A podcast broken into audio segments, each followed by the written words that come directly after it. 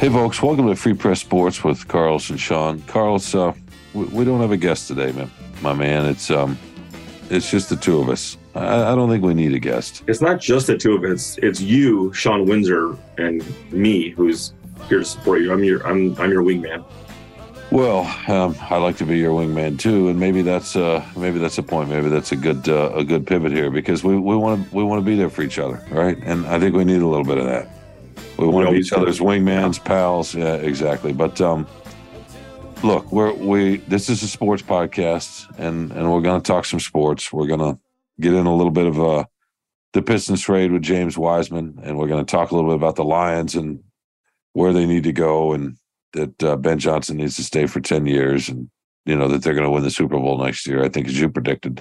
And you gave Brad Holmes the draft plan, so it's, it's yeah, comprehensive. Yeah, yeah. He doesn't have to do any research now. Just he, he doesn't Windsor. because I think that's important. You know, we're we're going on. Uh, listeners are out there, are, you know, going to work. Um, th- this is what we do, and we're going to talk some sports. And I, I, I think that can be. Um, I don't want to say helpful. I want to overstate what we do, but it is what we do. So let's do some of that. But but before we get to that, I I just I just want to talk about what happened up at Michigan State um, a couple of days ago. Uh, it was, it was Tuesday Tuesday night on uh, on that campus, and um, I wanted to get your thoughts a little bit. There are some sports; uh, it's a minor part of it, but um, there are some sports questions uh, and uh, that are linked to to to what happened. Some of the consequences of the school shutting down after um, a shooter shot eight, excuse me, uh, no, yeah, five, eight Michigan State students.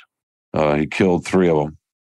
Uh, five remain in varying degrees of uh, critical condition up at Sparrow Hospital in East Lansing. And um, just that night, the school being on uh, lockdown. I don't know about you, Carlos. I know you have kids at, at Michigan, and I want to get your perspective. But I'm guessing you know like most people around here, somebody that has a kid up at Michigan State, right? And that's the thing. We're all we're all linked to it in some way, or most of us are. Maybe all of us, maybe just about all of us are.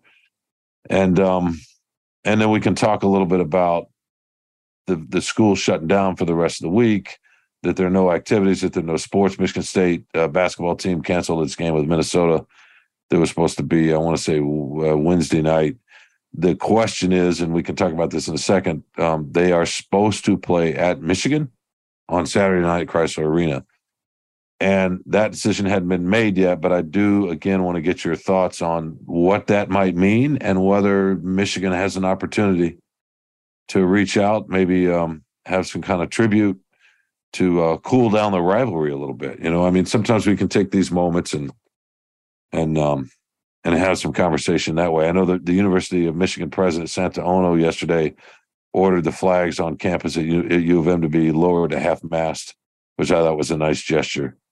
And um, you know, just feeling around Ann Arbor, talking to people, you could hear Michigan folks or see Michigan folks even put. I heard stories about Michigan folks wearing Spartan gear, the t-shirts. Maybe they had uh, they know somebody, and you know, I, I think there's a a little bit of an opportunity for some of that. But but but uh, the first thing I want to do, Carlos, is I, ju- I just want to re- read the names of the three of the well, there are more than three victims, but the three who lost their lives.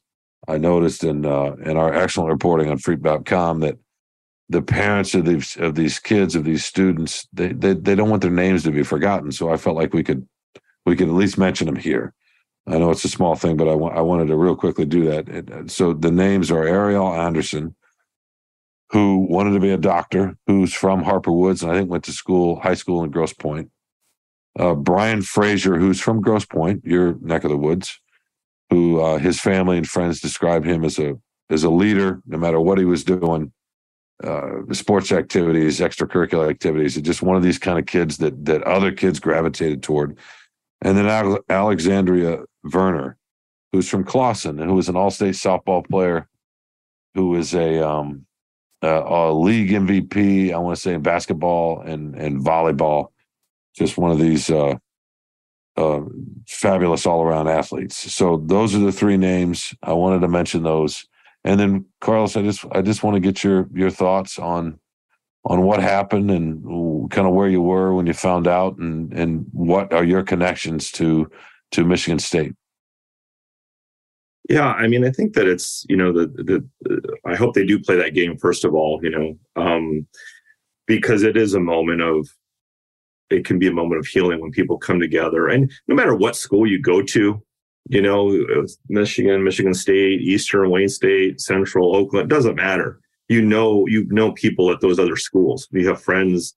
You know, my daughter goes. One of my daughters goes to Michigan, but she has a lot of close friends. You know and former classmates who go to Michigan State. We have tons of friends whose kids are at Michigan State. And uh, I don't know how everybody else felt, but I felt caught in between. You know, I know, you know, your son is at Michigan State and it was like I really wanted to reach out to all my friends and ask them, but I was like, I also don't want to bother them. And in fact, they were very much in a moment of crisis of dealing with it in real time where the school was locked down and they're telling kids to shelter in place and you know protect yourself and all that and and uh, some harrowing details came out from some of our friends from posts that they had on facebook dealing with this in real time and it was just uh, yet again you know another another shocking but not shocking uh, tragedy in our in our country, you know, in our it's in our community. You know, I live in Grosse Pointe, and we had vigils here last night, the Monday night or Tuesday night, uh, for the two kids. Um, it's just, it's uh, you can't even use you can't. There aren't words, you know, to describe how how sad this is, and I would hope preventable if we ever come to some kind of understanding about gun control and get serious about legislation and finally limit access because it's just I was telling my wife it's just so easy to get guns. It's so I mean back when I was a kid, I was a kid, Shawn, and my in California, you know, there's still even back then in the 70s and 80s was this this strong culture about guns in the West. And it it just even though I didn't have a gun or my parents didn't have, you know, I knew where to get one. I had a friend whose dad was a cop or an ex-cop or had been in the military, and it's if you want to get a gun, you can get a gun in this country. It's not that hard, and if you're mentally unstable, there, you know, uh, that's there's nothing really, there's not much to re- prevent you. You know, as we found out in Oxford, and now we're finding about finding out about this tragedy. But yeah, my hearts go out. My heart goes out to all the families to the communities that are dealing with it. You know, um, I hope something help. I hope these kids are remembered. They will be remembered, but I hope their legacy is that something changes. Um, but that's just hope. I I I have little I have little um, belief that it will change, but I hope it does. No, I, am with you. You have hope. You don't have much faith. Um, I think we're stuck. I think we're unique, and uh, usually unique is um, uh, something that's good. But I don't. Obviously, in this case, it's not, and we don't want to get. We don't want to turn this into a political show or a gun debate. But I do want to say this: um, there's no other country in the world that's a reasonable democracy that deals with the kind of gun violence that we do, or the kind of violent deaths in general. Right? There, there just isn't. The numbers are overwhelming. Every country has mental health issues, Carlos. Um, uh, I have a, a, a, really really close family friend in the Netherlands, for example, who's who's got a child who's had some some some issues of anxiety, depression, that sort of thing that have gotten pretty serious. And uh, I was talking to her not that long ago, and she's having trouble finding a psychiatrist over there. There's such a backlog, right? And this is in the in in the Netherlands, and I'm not holding up as that that that country is some kind of perfect country. None of us, none of us, none of us are. But everybody has mental health issues everybody has poverty issues everybody has inequity issues and so it, it's it's it's not that the one thing we have that nobody else has are almost half the world's guns right and and that's it i don't know what to do about it. I don't know that i mean i'm not i'm not that smart. I know that as culturally we're we're really really far apart but at some point in our society we're going to have to decide you know who and what we are and what we want to be. And that's going to mean taking a look at the constitution to some degree. We have amended the constitution before right? And i don't want to get into a second amendment debate here and i understand how deep, deep, deep rooted it is for so many millions of people, and I respect that. And you you want people to be able to hunt and all that. Again, I don't want to get too far down this rabbit hole, but I just wanted to say that there's there's one thing that's not like any other thing, and that's the guns. How do exactly. we fix it? How, how do we fix fix that? I don't know. All I know is that Tuesday night I was driving downtown Ann Arbor to go pick up my brother-in-law from work. He's a projectionist at the Michigan Theater, and I get a call from uh, from Ann, from my wife, who just gotten off the phone with her son Sam, who was huddled up in his apartment, his uh, off-campus apartment just north of Grand River, not not that far from Grand River from where the shootings were. He was, you know, I don't know, three quarters of a mile or so. And um and she called me, and that's how I found out about it. I was, you know I wasn't on social media, it hadn't been for a minute, and um so I immediately called Sam, and then we were on the phone with him on and off for the next four hours and like so many other people, uh, my son was listening to a, the the police scanner, and the police scanner, as you know, and and this has been, uh, I don't want to diminish uh, or make light of this by by calling it interesting, but it is interesting. There were reports of three four hundred thousand people listening to this police scanner, which is another topic for another day. I mean, obviously, we we, we want public access to our public uh, public institutions, but the problem, Carlos, is that there's a lot of misinformation, not intentional misinformation. It's just dispatchers talking to police and police talking to police about tips and reports that they're getting from the public. And some of them are true and some of them aren't. And so you have to sit there and listen to that. Well, the long and short of that is because this unfolded in real time, sort of crackling over the, the, the scanners Tuesday night. At one point, my son heard a report that there was gunfire uh, two 250, 300 feet from where he was living. So, or where he, excuse me, his apartment. So he immediately shoved his couch in front of his door and um, closed the blinds and got down on the floor. And I'm just thinking about my kid at college, right? And and he's not alone. I I read stories and accounts of kids hiding under their beds, under piles of dirty laundry. My son's roommate Sam was locked in a basement uh, in Jenison Field House on campus. Um, he was there with a with an internship program with sports. He wants to go into sports management. He, he loves sports. Uh, just a great kid. I've known him since the first grade. And he's down with ten other kids. They cut the lights, turned all their phones uh, on to silent because they, you know, they're deathly afraid to make any noise because they don't know. There's so much report. They don't know if the shooter's going to come down the hall. Right? They have no idea. And they're just by the glow of their screens huddled up for three or four hours with no bathroom trying to listen, trying to get any information they can. And um, and that was happening all over campus with tens of thousands of students.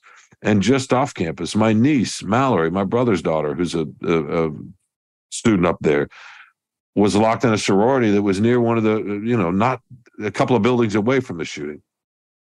And this this was true for, I don't know, how many how many parents out there.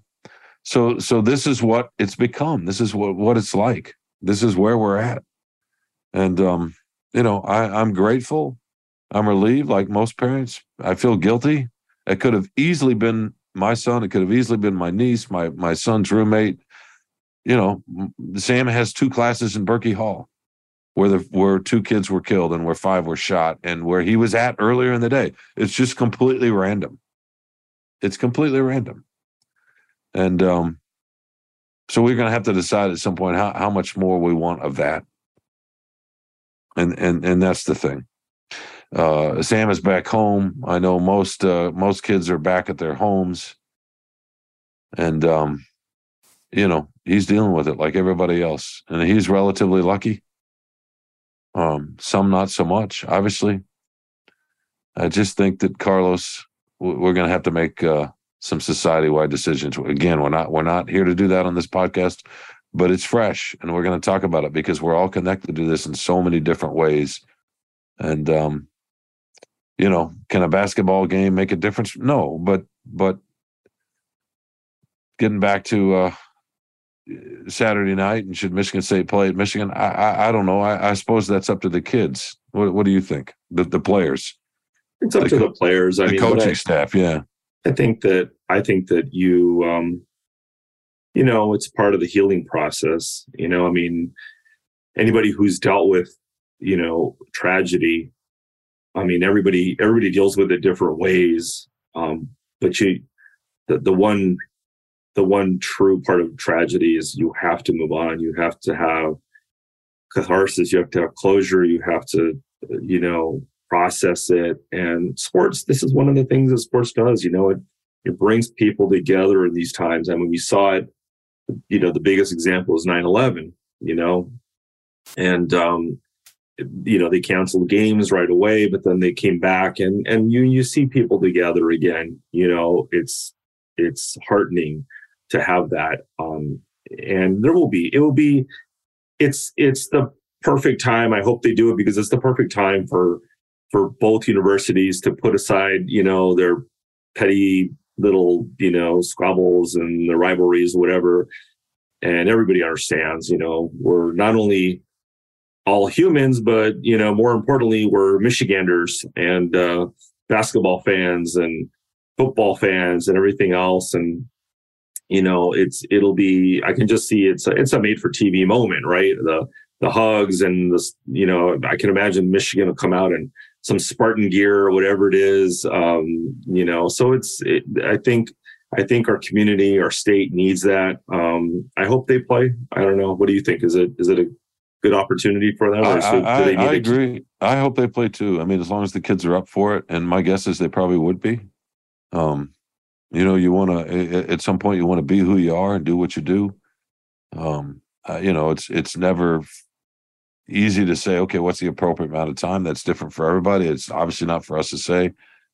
But yeah, I, I think there's a real opportunity if they can play. You know, there's some practical issues. Can Michigan State practice, right? Because everything's shut down on campus. Can they can they come to Ann Arbor early? You know, can they come Friday and use the facilities at Michigan to at least get one practice in? Is is is that is that fair competitively? I you know I don't know. I mean I know th- this look again. Look, I, I I know these are minor things in the scope of what happened, but they're also not right. It's it's also life, and um, to your point.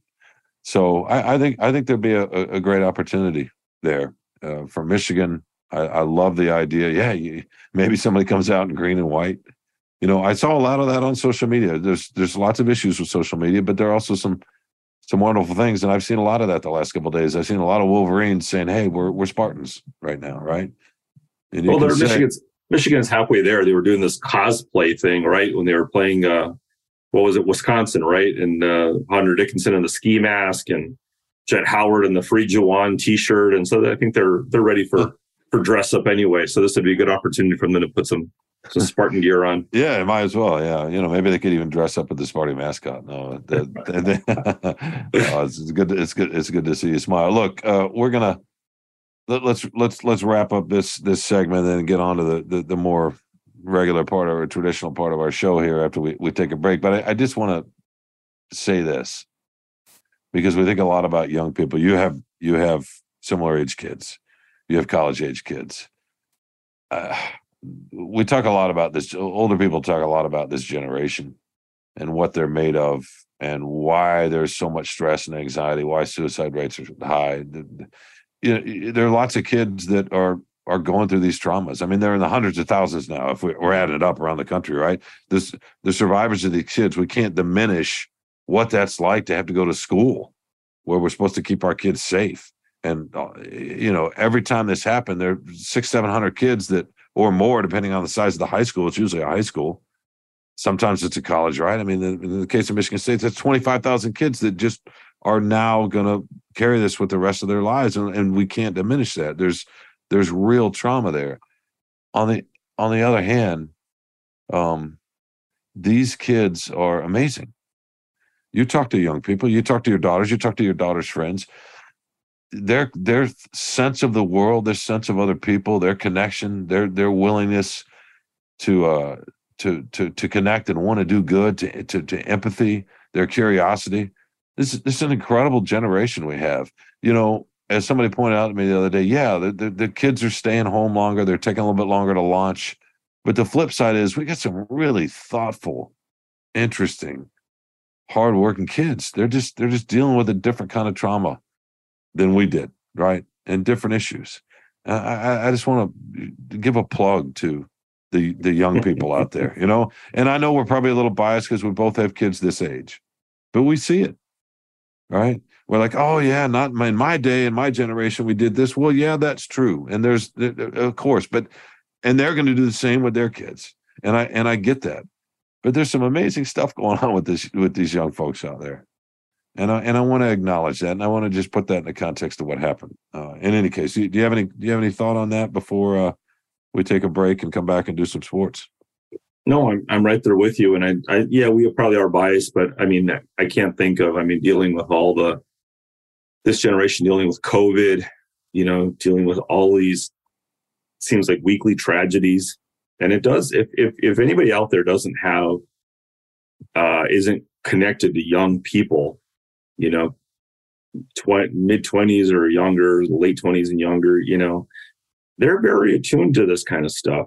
You know, I mean, there is I think social media has, you know, the internet and everything has shrunk the world, and there's a lot more uh, sympathy and empathy for global tragedies, you know, let alone our national tragedies and local tragedies. And you're right, Shawn, they do they do think and feel a lot differently than our generation did. Um, you know, so challenges that are new challenges in the world, you know, and they're they're they're they're going to be i think they're going to be one of the more resilient generations that we've had in this country in the end uh, and that's what we hope for right that, that, that that's the hope and that's uh, and that's the faith and i think that's a good uh, good couple of words to uh, to end with we we, we got to keep both of those i know you believe that i believe that most people do i think probably almost all people do but uh, let's take a break carlos and come back and uh, and and get into some some sports, get into some of these Detroit teams and trades, and uh, the Lions winning the Super Bowl next year. How's, how's that sound? Perfect. All right. Yeah. Okay. Good. We'll be right back with more Free Press Sports with Carlos and Shawn. Welcome back to Free Press Sports with Carlos and Shawn. Carlos, uh, let's let's try to bring a little uh, levity here. You know, oh, yeah. in, our, in our own small, insignificant way, where you tell me how everything works, and I um, I just agree. How about that? No, no, no, no, no. It's you. It's it's because you tell us how the world works in your columns. In fact, you've given Brad Holmes a blueprint on who to draft. I think you have him drafting approx four my, running backs. If, if, my math, yeah, four running backs, eight defensive linemen. I, what is it, twenty two players or something? Yeah, he should no problem. Yeah, yeah. everybody but a quarterback. Uh, yeah, yeah, exactly. A cornerback, uh, cornerback would be good. Do you want? Do you want to start here? Do you want? You want to start with the the, the Lions and um, yeah, and the, and the Super Bowl and and what the trends are. We do this every year. Who, what, what succeeds, and do you need to copy that, etc. I know we did this a few weeks ago, a little bit, but it's over. The Lions are on the clock, and uh, and I think you think they're going to win the Super Bowl, right? So, so yeah, let's start there. We'll get to the James Wiseman trade and the Pistons uh, in, in, in a minute. But let's. So, so what you thinking, man? Uh, as as I think every year, I think uh, columnists and NFL writers are bored, and so they have to come up with their oh no, not bored. If they're be honest, be real. What is it? If the Houston Texans uh, just copy whatever whoever won those Houston Texans or whatever are gonna you know the the Chicago Bears will win the Super Bowl if they just do what the Chiefs did. Not bored, Carlos. Desperate. Desperate. You're right. I'm sorry. Desperate. You're that's absolutely the right word. There's nothing else going on. All the Detroit teams are out of town. There's nothing to cover. They're not very good, right? I mean, I nobody's spring, good. Spring training, I guess. You know, you, you can have hope there for three weeks. Yeah, pitchers and catchers are barely there. Nobody's doing anything, and our, man's buddy, our man's down there. Our, though, our man Jeff, his magic. Jeff Seidel, you know, gaming the system. He's down there because they don't have to play games and travel yet. So he, as soon as the team starts traveling to Port St. Lucie, he's out of there. It's like vapor. Yeah. So so what's so what what you thinking about the Lions? I mean, you you wrote it. You wrote an interesting column. Um, you started off with I, which you hadn't done in a while. I was proud of you uh, to, to, know that you're still in. It's there. just the default. Yeah. Yeah. Yeah. Yeah. Um, what, what, what, oh, Ben Johnson. They need a post Ben Johnson plan. Yeah, forget next season. It's all about the season after that. They, uh, yeah. Yeah. But you, but but your but your point, which is uh, true. I mean, it's uh, obvious. It's factually true, and it's uh, it's a, it's a good Carl's point too. Both can be true. I think at the no, same time. the you. offense, it, it, you know, the the teams score for sure. The teams, uh, the the best teams score a lot of points. It's been that way for a while, right? I mean, wh- when's the last low scoring Super Bowl? The Rams and the and the Patriots, maybe. Yeah, Jared Goff's Rams. Yeah, thirteen to three or something. I can't remember the ten to three. Yeah. I can't remember what the score was. Yeah, it I don't awful. think it, I don't think a touchdown came until in the fourth quarter, maybe even. But uh, but that that was kind of an anomaly. So yeah, the teams need to score. Can you, by the way, can you just imagine if the Lions in the next couple of years like Jared Goff, they actually got to the Super Bowl and the same thing happened. They couldn't score a touchdown with Jared Goff. I mean, that people's heads, Lions Oh. fans would explode. Oh, yeah, poor Jer- poor Jared Goff. That'd be his legacy. We never should have gotten rid of Stafford. Yeah, it always comes back to Stafford, doesn't it? So no, so you, your your column was a was a good one, and you made uh, you made good points like you you always do. I think it is easy though to get lost in that it's all just offense. Yes, you got to be able to score a certain amount of points, but the winning comes when the defense can make a play or two. And you know the defense is not going to shut anybody down. There's there's no such thing. It's just not where football is right now. Maybe it'll get maybe rules will change down the road, or maybe Now the athleticism will change on the defensive side, and it'll, it'll start kind of clamping up again. it's already there. Are you kidding? Those guys are insane athletes. They're, no, they are. They are. they're probably better athletes than the than the offense is. They are. Uh, yeah, yeah, on the on the line on the on the line for Well, sure. all eleven guys versus all eleven of the offense. I'd take the defense as more. Yeah, the, the only the, the place of the offense you'd take the the receivers and the running back generally. That's about it. But yeah, that's what four four spots. I mean, the quarterbacks are usually the fastest players on on the team. Yeah, yeah, and well, the receivers are usually usually right there with them, or at least one receiver is. I mean, with the Lions, the, their their receiver's the fastest guy on the team. But in any case, um, defense still matters. It just doesn't matter in the ways that we've always thought it matters, right? But it still does matter, and we saw that play out in the last couple of rounds. Um, it's funny because I know you like the. You, you haven't you haven't bought at uh, the idea of Patrick Mahomes being Jesus just yet, have you?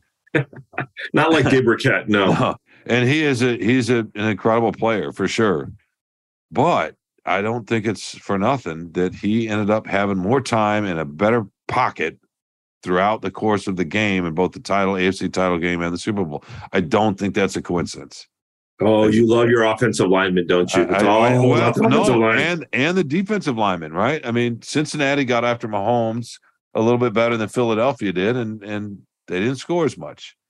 And Kansas City got after Hurts in the second half, a not a ton, but just enough in a way that Philadelphia didn't even come close to getting to Mahomes, right?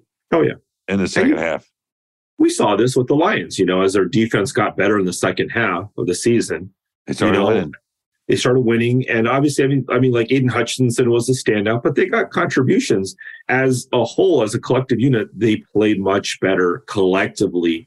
Uh, there were a few standouts, and you had your your uh, uh, James Houston, you know, came out of nowhere and all this with all these eight sacks, whatever it was, and you know they got some meaningful contributions. But that's what you need. That's what you're talking about. You're not going to shut anybody down, but if you play uh, consistent defense and you limit what offenses can do to you and you give your offensive a, a chance play complementary football um you know that's that's how you win that's what we saw i mean both teams the eagles and the chiefs both played you know i don't think they played poor defense but those offenses were just so dynamic it's just Oh, going to be hard to, to Yeah. stop them You can't. So you got to have a defense uh, and and that can that can force a punt here and there.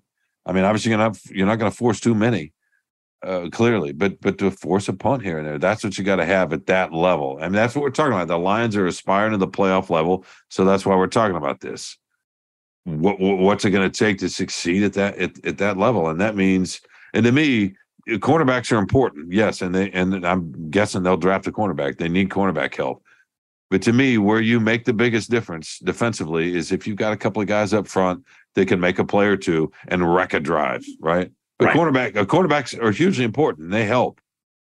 But if you got a couple of guys up front or several of them, all you need is one sack, and that's a punt, usually, right?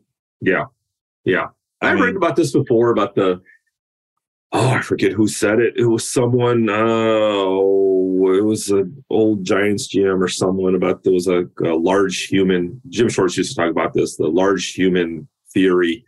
And like there aren't a lot of large humans who move really fast and are really strong and have ball skills. So if you can find them, draft them. And he's talking about defensive linemen. Um, and yeah, if you can find those guys, and we saw it, right? And Ndamukong Suh and the, you know, like he was so amazing. Yeah. And before that, you know, you had the, you know, the Doug Englishes and the the fearsome, you know, silver, the silver rush and the fearsome foursome and Alex Karras. Those Doug guys English, are, listen to you. Yeah, big text. I mean, that that's that stuff you cannot you can't find those guys. Those guys don't shake loose. You know, the Reggie Whites, they don't shake loose in free agency. It just you know, like they're it's hard to to to find those guys and and once you have them, you don't let them go. Uh I mean, I know Reggie White played for the Eagles too, but and the Packers, but but it's not common and it's toward the end of their career more or whatever. So keep them. And then you fill in. I mean, like cornerbacks, the problem with cornerbacks is they get hurt all the time. They're small guys. Uh, they play a they they they're asked to do a lot um, tackling and all that. So you see them. You got to have a lot of cornerbacks.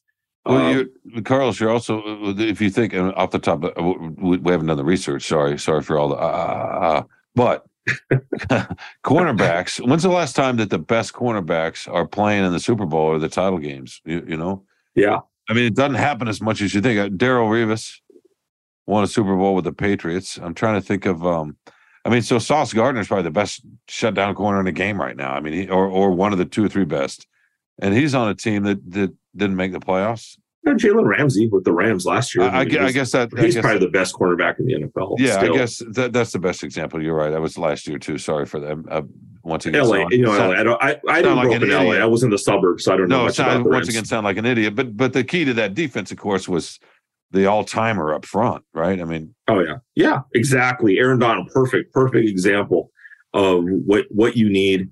Uh, but you know, you don't have to do it one way. I mean, if you have right the Bears in the 85 had amazing linebackers. You know, they they they still had great defensive linemen. Richard Dent. Richard yeah, Dent was great, but Michael Sing, Mike Singletary, you know, I mean, he was the wrecking ball on that team and you know, but it was yeah, I mean, you just you you need to have you need to have people all over the place. And I know I, you love yourself some some just some trench warfare. The offense line, the big fat guys that nobody watches. They're the Shawn Windsor heroes. So well, I know you love it. That's just in the end. I mean, if if this here's the thing, if the skill level is fairly close uh, between the teams on any given game.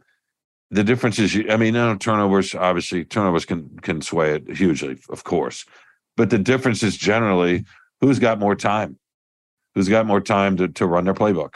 Yeah, and it's it's it's really it's funny because the game is complex in so many ways, but in that in that way, it's not complicated at all. It's if everything else is equal or more or less equal. I mean, obviously, if you got Mahomes and that crew on one side, and you know, uh, I'm trying to think of uh, you know who, who's a who, who's a bad team. I can't even think of a bad team Texans are horrible. The, the Texans on the other, the the trench the trenches don't matter that much. Right.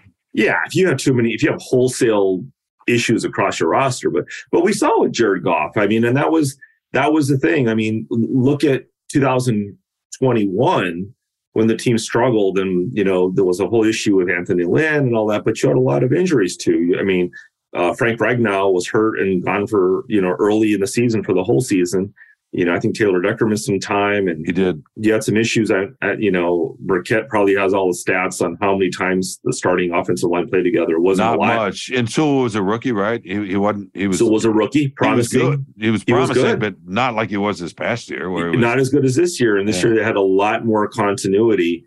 And uh, that that really matters. What I what I'm curious about is there's kind of two schools of thought in the NFL about interior linemen and specifically guards, but centers too to some extent. And do you do you pay those guys, or do you let them walk in free agency and draft their replacements? That's um, a great question. I wonder what Brad Holmes. We're, we're going to find out pretty soon because he's going to have to make a decision on Jonah Jackson, uh, the left guard. Yeah, it's not going to surprise me at all if they draft a guard. Yeah. I, you know, I, I don't know how, how high, but I would bet they take a. I, I would bet they draft a guard. So if they draft one in the first round, I'm gonna. I don't know what I'm gonna do. Throw yeah, my- no, I, I, I don't. I don't see it happen. Look, we're gonna have lots of time to talk about the draft, and we'll get Dave Birkett back to, to do some of that. But just real quickly, as a for some to, to put to put a bow on this part before we get to the Pistons, do you think Holmes should and will sort of double down on the first round with defensive line, or does he try to get a cornerback at that six, or does he go defensive line at six and maybe try to get a cornerback at eighteen? What, what, what do you think? Do you, do you do you just kind of keep doubling down in that area because he loves his defensive lineman? I think I think he will definitely get a defensive lineman. I'm I'm guessing, or at, someone on defense, probably a defensive lineman, if he stays at six, or even has to move up to get Jalen Carter, whatever it is. Uh, he, I think he wants. They they know they need more help on the defensive line, but they also, uh, in the first round, um, the value is just not there for the back for especially for for non-rush linebackers for for you know just traditional uh, linebackers and cornerbacks and defensive backs. The, the, value just isn't there that high at six. Maybe maybe he maybe he trades back, falls. What did they? Eighteen. Their second pick, yeah. eighteen pick. Trades back to the twenties, late twenties or something, and then maybe gets a, a, defensive back or a linebacker or whatever it might be. Um, but they know they know they need help on on defense. But don't forget don't forget, I mean, the, the thing, the thing with you know football and the draft and stuff. There's some politics to it as far as helping one. You can't just help one side of the lot of the ball. You got to help all your coaches. So Ben Johnson is sticking around, and I'm sure he's disappointed he didn't get a job this go round. But I think they're going to try to keep that offense going, and they they still need some pieces. And you mentioned a you mentioned a running back, and you know behind Swift, I think they need a running back ahead of Swift. I think Swift's got a foot out the door. I mean, we know what is he's reached his potential. His ceiling, as you love to talk about in basketball, and the ceiling's just really not all that high for DeAndre Swift now. And it's time to move on. They probably won't if they don't sign re-sign Jamaal Williams. They got to have a replacement, and you need to draft a running back for sure. And I would bet they'd take him. I would take, I would bet they'd take a running back in either the second round or I think they have two third round picks. Or do they have two second round? I'm confused. I'm confusing myself all of a sudden. Well, they have I, two. Yeah, they have three picks between the second and third round. How about that? And I would bet that one of those three picks is a running back. I hope so because it's it's as Jamaal Williams proved. You know, it's invaluable. Yeah, no, for sure. It's gonna be uh, it's gonna be interesting. We got lots of time to get into that. But hey, man, like we said at the top of this segment, we're desperate. This, this is the Lions, and we're and we're and we're and we're surviving season. yeah, we're also uh, survivors, you know, and and and we are in a business model now where we try more than ever, especially in sports. It's a little bit different with news. News, you you you go where the news is to some degree. Um, but in sports, yes, we have news, but we also uh, try to make decisions based on what people want to read. I mean, we can. I think that's obvious. That's the bot. That's the model. And what that's, people that's that's insane, Shawn. We base our stuff on what people want to read. I know, but it's funny how because in journalism for so long we're like imperious and above it all, and like we get in our little meeting rooms and like, no, we're going to decide what's good for you. You take your oatmeal and you like it. And, what uh, newsrooms have you worked in? And you're not going to get any syrup or brown sugar at all. It's just going to be plain oatmeal with a little bit of skim milk. No, uh, or oat milk, but back then it wasn't really oat milk around or almond milk.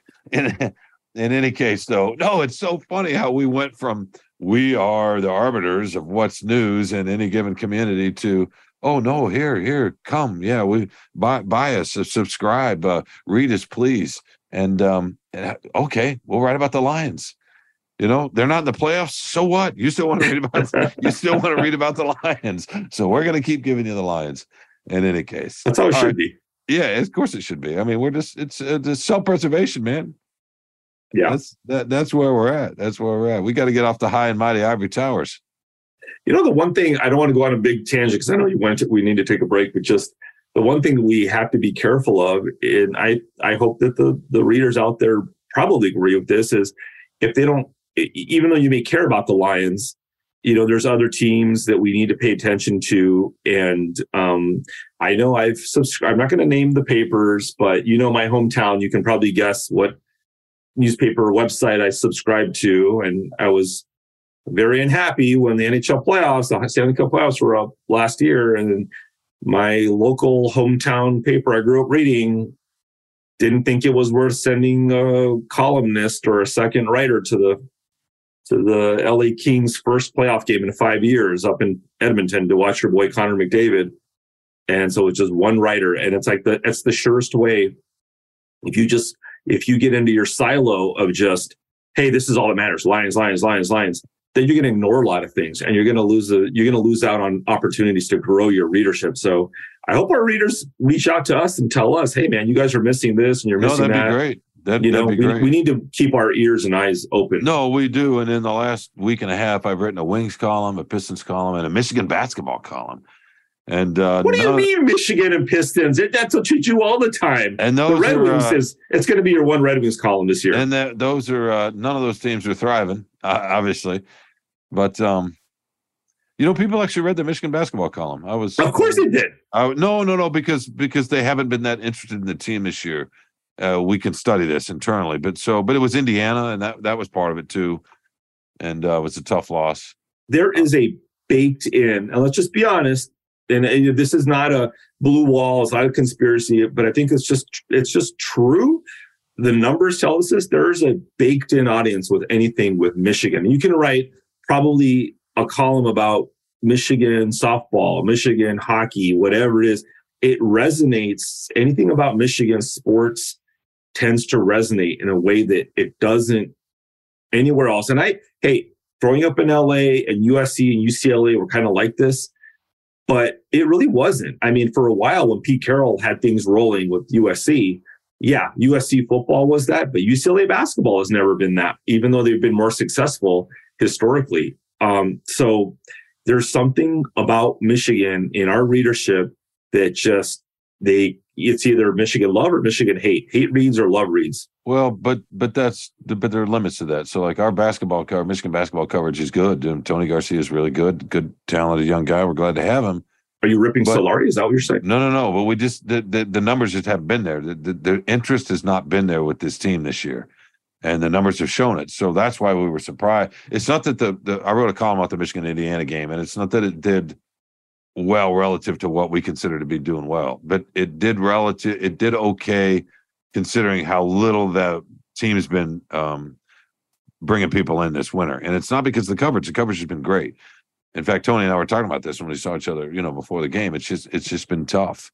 So for whatever reason, it hit a little bit that night. Again, that's relative. It was the writing. Let's just say it. It was the No, no, writer no, who did no, that no, made no, the difference. I, th- I think it's just it was a frustration level because they they had a chance for a really important win for the NCAA tournament and and uh, and and couldn't get it done. You know, they're a young team, got It was close. stuff going on. Yeah, it was a good game. Um, kind of ugly in some ways down the stretch, but Michigan State basketball has generally done better, uh, at least for our readership over the years. But again, that's fluid too. Oh, all right, we're getting in way too much backstage stuff Maybe here. maybe if Juwan Howard talked a little more, he he could promote his program. How about that? Yeah, that's another. Uh, yeah, yeah, that's another. I know you don't uh, like criticizing coaches, so I'll, No, I'll no, no, no. I mean, I, you know, I, I, I, you criticize the coach for um, if they mishandle something or uh, the players or they're not being fair to something or, or just the general, are they winning or losing? Right. That's where we criticize them the most. But I don't generally criticize a coach for not talking to the media eh, or, or, or not being charismatic or not being comfortable. I mean, some people just aren't. It's fine. I don't feel like it's fair to criticize people that are You're inherently the you're the you're the head of your team and your program, and you're not you're the face of it. And you're not going to talk He regularly. well, no, he does talk. He just doesn't say not much. as much as he should. He, he just doesn't say much, and he's shy. It's just he he doesn't know how. He's not comfortable. Maybe you shouldn't go into coaching. Maybe you should consider a different career path. Well, no, you can coach. You can be a good coach. I mean, but Belichick's hadn't said squat in twenty years, but he won, so it doesn't matter, right? That's the thing. Oh, if you yeah, if you just win, and you know what, honestly, and and and you've been, I'm sure you've been to some of his press conferences, and and it's just it's it's like performance art, Yeah, it's true. and there, there's always a moment if you watch a Belichick press conference, there's always a moment where he'll say something, and it is it is dripping with passive aggressiveness like thick honey. And even he has a little smile about it sometimes. It's just it's just this crazy sort of bizarro world that's that's that's its own thing. Um but yeah when you win like you just can't be stopped i mean you can do whatever you want. no, you can, and that's the thing, and that's why Howard isn't really. I mean, you know, whatever people think of him, he had the incident in Wisconsin, but that's different. But I think I mean, the last two years he went to Sweet 16 last year, and the year before he went to the Final Eight, and that team was really good. They unfortunately lost their most. Well, he wasn't their best player, but he was a super important player. He plays for the Pistons, Isaiah Livers. So, so he had two good years back to back. So that's why people aren't right. And now that they're struggling a little bit, we'll see. If they struggle again next year, then you'll start hearing it. It's, it's, it's there's a grace period a little bit, and then and then that, once that's over, then man, the gloves come off, don't they? That's that's always how it goes. But uh, all right, let's take uh, one more break here. We'll talk a little bit of the Pistons trade, and then we'll get into our favorite thing. That sound good? Perfect. All right, we'll be right back with more Free Press Sports with Carlos and Shawn. Welcome back to Free Press Sports with Carlos and Shawn. Carlos, you've been chomping at the bit to talk about the NBA, about the Pistons, about James Wiseman, their latest big man. And um, you know, I'm curious what you think since you've been just salivating to talk about this. I what I want for our listeners out there is I want someone to uh, look at them the way that Shawn Windsor looks at James Wiseman and Troy Weaver, by the way. Uh, complete, complete pass, complete, just uh, A plus grade on this trade that nobody understood, made no sense whatsoever because it sounds like Troy Weaver's in love with the guy that he wanted to draft when uh, when he couldn't draft him, he went second overall. So Warriors, and you know how you know how the Warriors uh, franchise is like bumbling in the dark all the time. They don't know what they're doing. So obviously, you know they would obviously cut loose a player who had a really high ceiling and could still develop. Um, so, uh, but I saw a headline that was very interesting in the free press. It said it's not it's not the gamble you might think it is, the James Wiseman trade. So uh, please explain that headline to me, Shawn. Well, it's not a gamble at all. Saddiq Bey is a is a three and D. He, he didn't make one pass to uh, to to Duren, so he's he's garbage, right? Uh, Saddiq Bey is a, a, good player, good locker room guy, a solid player. I don't know that he's a good player. Fan favorite, player. fan favorite, yeah. As as the big guys love to point out, fan favorite, and the fans overestimate who this guy is. As you listen, anybody covers the team will tell you. But um, Saddiq Bey is a three and D guy who doesn't play D. So that, that that that that's that's the issue. Now he may get a little bit better as a team defender because guys can learn a little bit how to be a team defender. Although that so much of that is feel, but he's just he's never going to be a, a, great on ball defensive guy. He wanted more. He wanted more. Uh, he didn't want to just be a catch and shoot shooter and we saw that he worked on his game, and good for him. It's admirable to, do that. There's a lot of respect for that, but it pretzeled him up a little bit. Um, last year, some, which is why shooting percentage has gone down since his rookie year when he was primarily a catch and shoot guy, and then this year he really struggled. Now, um, he would have these great nights and these great moments. You know, he hit a hit a buzzer beater from 30 feet to beat the Warriors in Golden State a month ago so he's got those moments. Good dude. The, the, the, team likes him. I mean, excuse me, the players really liked him. And, you know, but again, they feel like Isaiah Livers is close enough. And he's a second round pick. He's not going to make the same kind of money that they could they could part with him and take a flyer on Wiseman. So I think that they weren't going to re-sign Bey anyway. So why not try to get a little bit something for him? So that's why there's no huge gamble. They they, they weren't going to resign him he didn't he wasn't going to have a place in the longer term because they're probably going to draft a wing. They're going to have a lottery pick again. I mean, if they get lucky, it'll be really high, and they probably want another wing. So, um, that that's what they're that's to me what they were looking at. Like, where does Bey fit in? If he doesn't really fit in, let's take a swing on a guy with potential who may never be anything more than potential. But uh, but what are you really giving up? So that's that's the reason that the headline was there. I mean, I guess if you look at it as as you know, th- th- this is obviously just to uh, let's see what we can. Let's kick the tires on this guy, right? Because pretty much Bey is not the future. This guy may have some unlocked potential. You know, maybe Weaver's too much still in love with his you know draft grade on this guy, whatever it was, but you know, I mean, you got to. Uh, where is he going to play right now? Right? I mean, there's so many guys that, he, that they have in the front court. They, they, they got four big. They got four big guys, but they don't have anybody like him. To me, he's a he's a seven foot tall, um, shooting four. He can he he has not shown he can do it consistently because he has a shot. I mean, he just You want to say play- he's Giannis. You want to say he's Giannis. Just no, he's it. not, he's he's not like Giannis at all. To me, he's like Chris Bosh. He's a seven foot tall Chris Bosh, and he's retired. Yeah, we don't love comps necessarily. They're always That's uh, all basketball is. It's all con- It's all comps. You know what we do? We do it in every sport. But um, but yeah, he's he's got a very specific skill set. It's just and he's showing flashes of it. He just he doesn't know how to play basketball. You know, and and that's the thing. He- Isn't that important to play when you're on the huge, NBA? it's it's hugely important. But you know, you know, but some people can learn how to play. He's played less minutes than Jalen Duren, and he's in his third year. Right? He's, he's played sixty games. I've unfortunately I've watched way too much of him because I because I because I watched the You're an Warriors expert, man.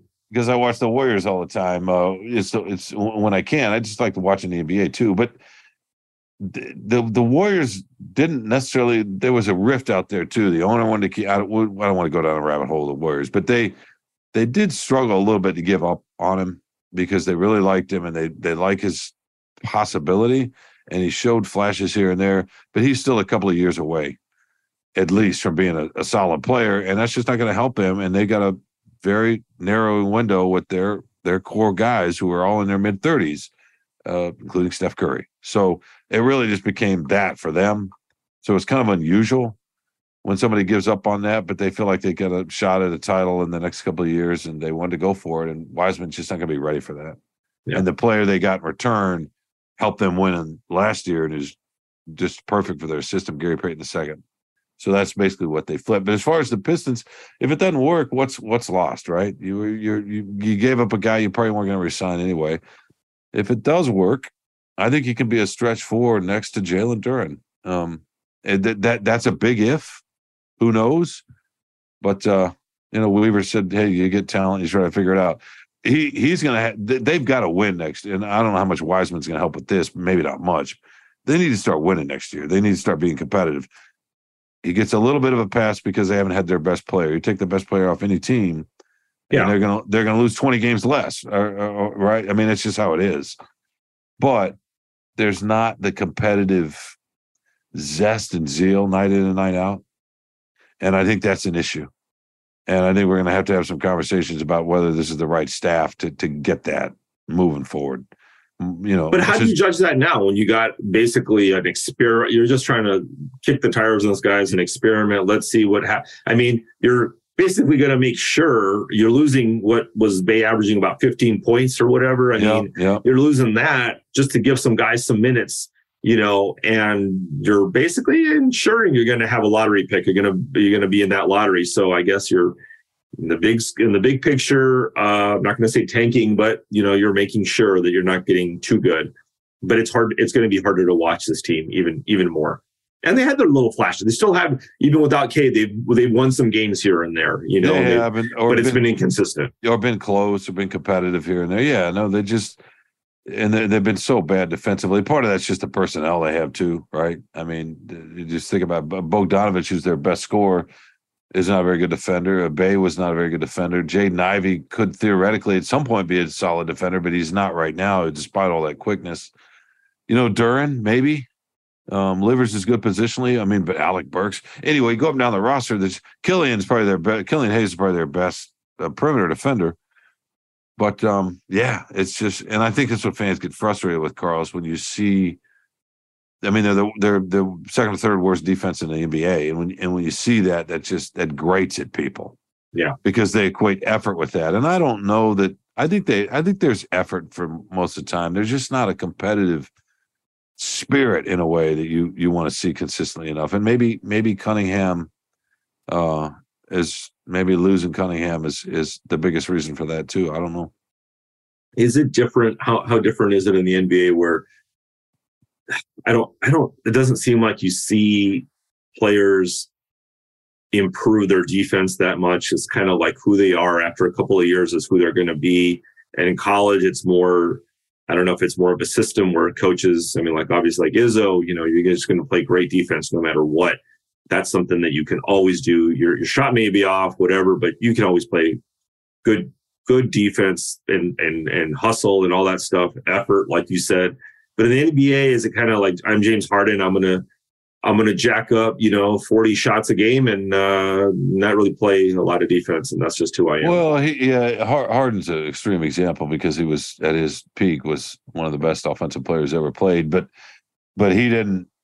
Yeah, he just wasn't naturally a good defender. I don't know how much the want to there was. Maybe it was occasionally in the playoffs uh, when they were rolling with Houston, or maybe when he was young with OKC. But I think it's that that's a good question. To me, yeah, there are guys that come in the league, they're just immediately good defensive players. They just they have a great feel for it. On the ball, on ball defenders and and off the ball defenders. Like Draymond. Draymond Green from the start was a super gifted off the ball defender. He's also really good on the ball, depending on the, the position. But but those guys are are more unique and rare. But there are plenty of guys that come in that can learn um, team concepts to be a solid defensive player, uh, team defensive player.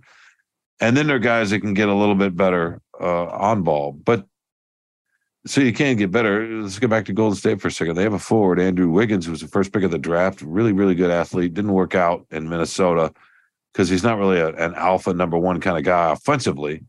He gets to Golden State. He's found a good offensive role, and all of a sudden, he's turned into an elite level on ball wing defender. And in fact, was a huge reason they won the title last year. And this is what six, seven years into his his ten his time in. So is that coaching then, or is it?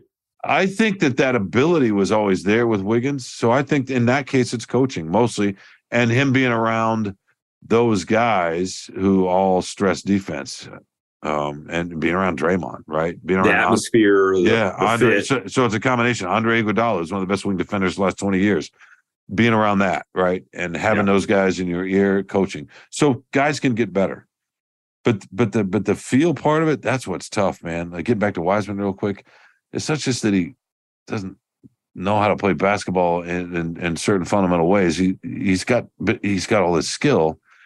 He's not physical either, and he struggles to catch the ball. His hands are small. He doesn't catch the ball very well. And Trey, he's not Chris Webber. And um, you know, how do you how do you get better at that? How do you teach that? I mean, th- this is why the, the Pistons fans are worried. This is why they think he's a bust because there's some worries there, right? I mean, on the other hand, he's seven foot one he can cross over. He's got ball skill. He can shoot out in three point range. So that's why the you take the flyer if you're Weaver. But I don't think fans expect expect much, and and you know I don't I don't blame them. But uh, in the end, why why not? Why not? If you hit, then you really got something. Yeah, it just seemed it just seemed like they weren't. I think fans were hoping for, you know, adding a difference maker. You know, some something something that was this this is a this is a logical piece that is going to help the team moving forward. Not we're just we're getting the we're getting the uh, Volkswagen in the corner lot because that's all they got left, and we're just gonna drive it around so you get a get a few miles out of it. Maybe maybe it'll hold up. Maybe it'll be great and better than we thought. But you know, it just it was a weird one. It would, did make a it didn't inspire a lot of hope. Is the problem? Oh no, but but again, I think a lot of fans are overestimating Saddiq Bey. I think that's the fundamental problem. And he wasn't going to get a lottery pick. He wasn't going to get a first round pick. I don't think. I mean, he, no, he, ended, no. he ended up getting essentially second round picks back because the Warriors traded um, four second round, four or five second round picks to Portland to get Gary Payton. So basically, they swapped James Wiseman in, for second round picks. So eh, Bey was kind of that's what Bey's worth, right? Yeah. It, so this is a weird trade, and Payton's hurt, and yeah, no, yeah, no, he's not even going to play for a while. No, I, I yeah. The Pistons get a player nobody wants. Payton's hurt, and no, the, the, the, the Warriors were ecstatic to get Payton back. They never, they didn't feel like they could afford to pay him in the offseason again. I don't want to go down the rabbit hole of that, but the the luxury tax, the the the the, the bill over the salary cap that they were um that they were going to have to pay, and they did they, they, it was a huge mistake letting him go. But in order to re-sign Payton for what he was worth after how well he played, they were going to have to let go of Wiseman then, and the owner didn't want to do that. They wanted to get. I mean, he was he hadn't played his. He was this was his third year. He didn't play his whole second year. He only played thirty some games, forty some games his first year, rookie year, and the owner didn't want to do that. He, he wanted to say, let's at least right. So here we're at the trade deadline, and Curry and Green and Thompson and Kerr and all these guys are like, we can't win with him. We love him. You, all the stuff they said about him, good guy, good young kid, worked hard. They loved him, but they just knew they weren't going to win with him in the next couple years. So they're like, you owe us. Go get us our guy. Go get us Gary Payton. Go get us somebody like that. So, by the way, Gary Payton the second uh, always makes me feel old because it just it feels like I was watching his dad play not that long ago, and now his kid is 30 years old and like you know toward the second half of his NBA career, the second part of his end, it's like it just seems so. And by the way, I don't I don't know much about him, but is he an epic trash talker like his dad or no? No, I don't. I don't think he is. He does. He's a great dunker for somebody who's only six two. In fact, he plays the dunker spot in their offense. He's almost like a center. He's just so athletic. Not a great offensive player, can hit the corner three, but but he loves to stare down a little bit after dunks. But he doesn't talk like he doesn't talk like his dad. He's not as good around all around players as Pop was. He's got a great story though. He was in the G League in and out. I mean, he he didn't get on a full roster until last year, 28 years old. I know. So it's a great. That was story. shocking. Yeah, but uh, and they and and he just fit with those guys perfectly. In any case, all right, we'll see what happens with Wiseman. I, I, I just don't think if it doesn't work, it doesn't work. You know, I don't think it's going to derail any other plans. It just you know, Weaver's shown that he can take flyer guys. So far, it's not worked. Josh Jackson hasn't worked. Marvin Bagley worked a little bit last year. I don't know that they would like that signing now, extending, and they probably regret that. Maybe I don't know. I don't put words in their mouth, but but yeah, um, some of the none of these flyers have worked just yet, have they? No. But Bogdanovich did, but you know, people knew he was good. So that was probably his best uh best signing. And some of these draft picks have got to hit. We'll see what they have. But they need to start showing more next year. Well, if, they get one, if they get Wembanyama, they'll uh, that'll help. That'd be fun. All right, it's time for your favorite thing, Carlos. My favorite thing, um, I think I I can't remember. I'm getting old, Shawn, so I may have mentioned this last year, but uh, it was my wife's birthday recently, and um, we uh, we went we went shopping for her birthday present, and it turned out that she wanted a watch, and um, specifically a dive watch is what they're called.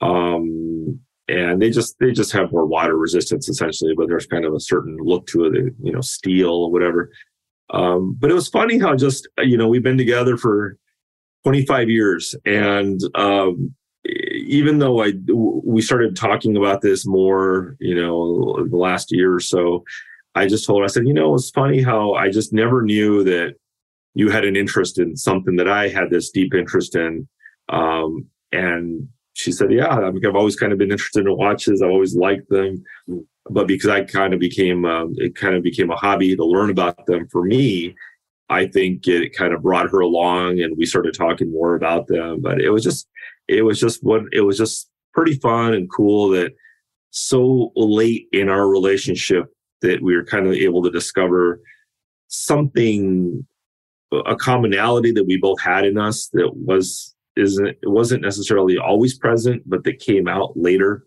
And um, a shared interest is always is always nice to have, even if you've known you think you know something about your wife when you've been or any you know partner you've been together forever, and something kind of surprises you that you have like, no, I didn't really know that we we share that interest. Um, so that was my favorite thing last weekend.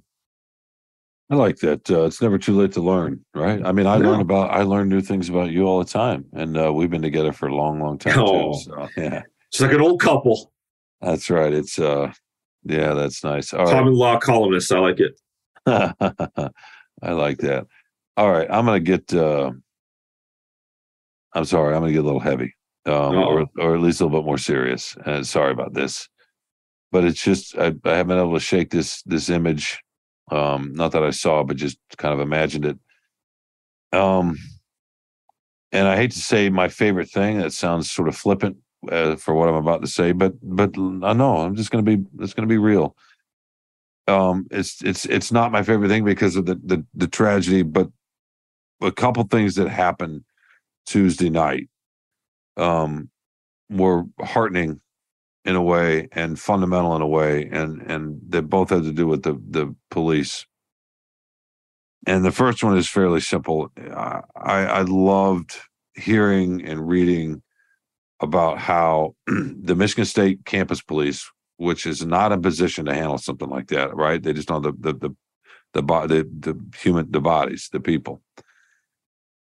Worked with you know the Lansing East Lansing Police, the Lansing Police, the Michigan State Police. I think some folks from Flint came over. So you've got all these jurisdictions working together to keep what was an awful situation from getting even more awful. And um and it's just a nice reminder because you know we we we talk a lot about the police in this country and the policing culture and rightfully so and there are definitely some some tragedies the other way that are at the hands of the police that should never be and we need to fix some of those things and we're trying to fix some of those things but but when you see something like this and you got thousands and thousands and thousands of people you're trying to protect in real time spread over over all these acres of Michigan State's campus. To have all these agencies in different jurisdictions come together to keep something from getting completely out of hand, um, or a tragedy getting even far more tragic, I think is um, I think is is a great thing, and it's a reminder that we can still communicate with each other and uh, and come together to to to protect and to, and to be kind of human beings. The other thing involved that that night also involved the police, and this is going to be a little trickier for some people. But for me, I was talking to my son Sam as I talked at the top of the show uh, most of that night, and he was listening to the scanner, and there was a lot of misinformation, including the fact when he there was a report that there was a gunshot just a couple of buildings over that scared the living daylights out of him when he put a couch up against, you know, like a lot of kids when they heard that. In any case, later on, um, as we were talking, he kind of had the scanner on in the background. He could hear in real time when the suspect was shot himself, and that there was a, a, a man who fit the description of the suspect. That's kind of how it was reported. That the police were talking about it. That he shot himself because I think they had him kind of surrounded at that point or close to it. And then um, I don't assume it was a first responder. I don't want to make a total assumption here, but either a first responder or a police officer, some kind of authority there, gave that man who had just shot up these kids CPR. And I could hear that in real time. And um, I know it probably wasn't easy for that person. I'm sure they had mixed feelings. But the fact is, that in our society, even though they were fairly certain this is who had done it, you still are innocent until proven guilty. And that's still a human being. And the protocol is in our as a society, we say we are going to try to save your life despite what's just happened there, even though maybe we may not want to. And so those officers kneeled down, I'm assuming, and tried to revive him. And that made me feel um, okay for a minute about our larger society. That despite all the chaos, all our differences, all that, that in a moment like that, we have fundamental things that we still agree on. And then in that moment, somebody's going to try to save the life of another person who had just done what they'd done. And um, that has stuck with me for the last few days. I can't get that thought out of my head. I think that is a good thing. I think that's a good thing because we don't want anarchy. We don't want chaos. We don't want complete vigilantism, right? We want our structures to hold up. And in that moment, it held up. And I think that's a beautiful thing in a awful, tragic circumstance. Anyway. That's very well said. I totally agree with you. So that's uh, it's not that it's my favorite thing, but I I found it um comforting that when it gets right down to it, we're we're not going to completely fall apart. We can only hope. Yes, hope and faith, right, Carlos? Mm-hmm. All right. Sorry to sorry to be heavy there, but um, no, that's that's the time calls for it. Um. All right. We uh we need to thank some people, don't we? Yeah, we need to thank uh thank thanks to uh our producers, Andrew Hammond and Robin Chan, are doing all the heavy lifting, the real work, listening, listening to us Babylon.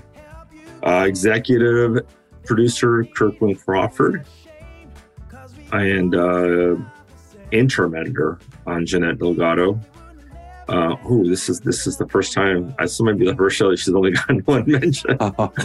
uh, um, and uh, but Shawn, mostly we want to thank you, the listener, for spending some time with us. Yeah, we don't want to thank me. We want to thank the listeners, you all. Right. Y'all. Y'all. Y'all is Andrew. Andrew better get used to saying that. Y'all. Yeah, okay. y'all's y'all's such a great thing to say. It's uh yeah, it's it's it's neutral. I don't like it actually. I don't like it because we're not in the South. If you're in the South, you should say. It. If you're not in the South, it's neutral. Don't try to appropriate it. It's not well, right. I say it because I'm a Southerner, but we it's neutral and um and uh, welcoming and warm. So it's it's not so bad, but it does have a lot of associations that are probably not so pleasant. All right, we don't want to get down that rabbit hole. We're trying to we're trying to say goodbye. We're trying to thank people. And where do we uh, find it? Where where do, where do where does the listener find us? Well, I assume if they're listening to us, they know where to find us. But we're going to go ahead and assume that maybe uh, who knows? I don't know. Find us wherever you wherever you find your favorite podcast, Spotify, Apple Podcasts. Most importantly, subscribe when you get there and uh, and give us a rating. We really appreciate the the, the ratings. We love the subscriptions. Uh, if you don't like us, tell us. But uh, you know, just tell us, right? I think that's well, always. I think that's always appropriate. All right. We, uh, I think we've thanked everybody we need to thank. I think we've told people uh, where to find us. I think they know that. And um, I want to thank you, Carlos.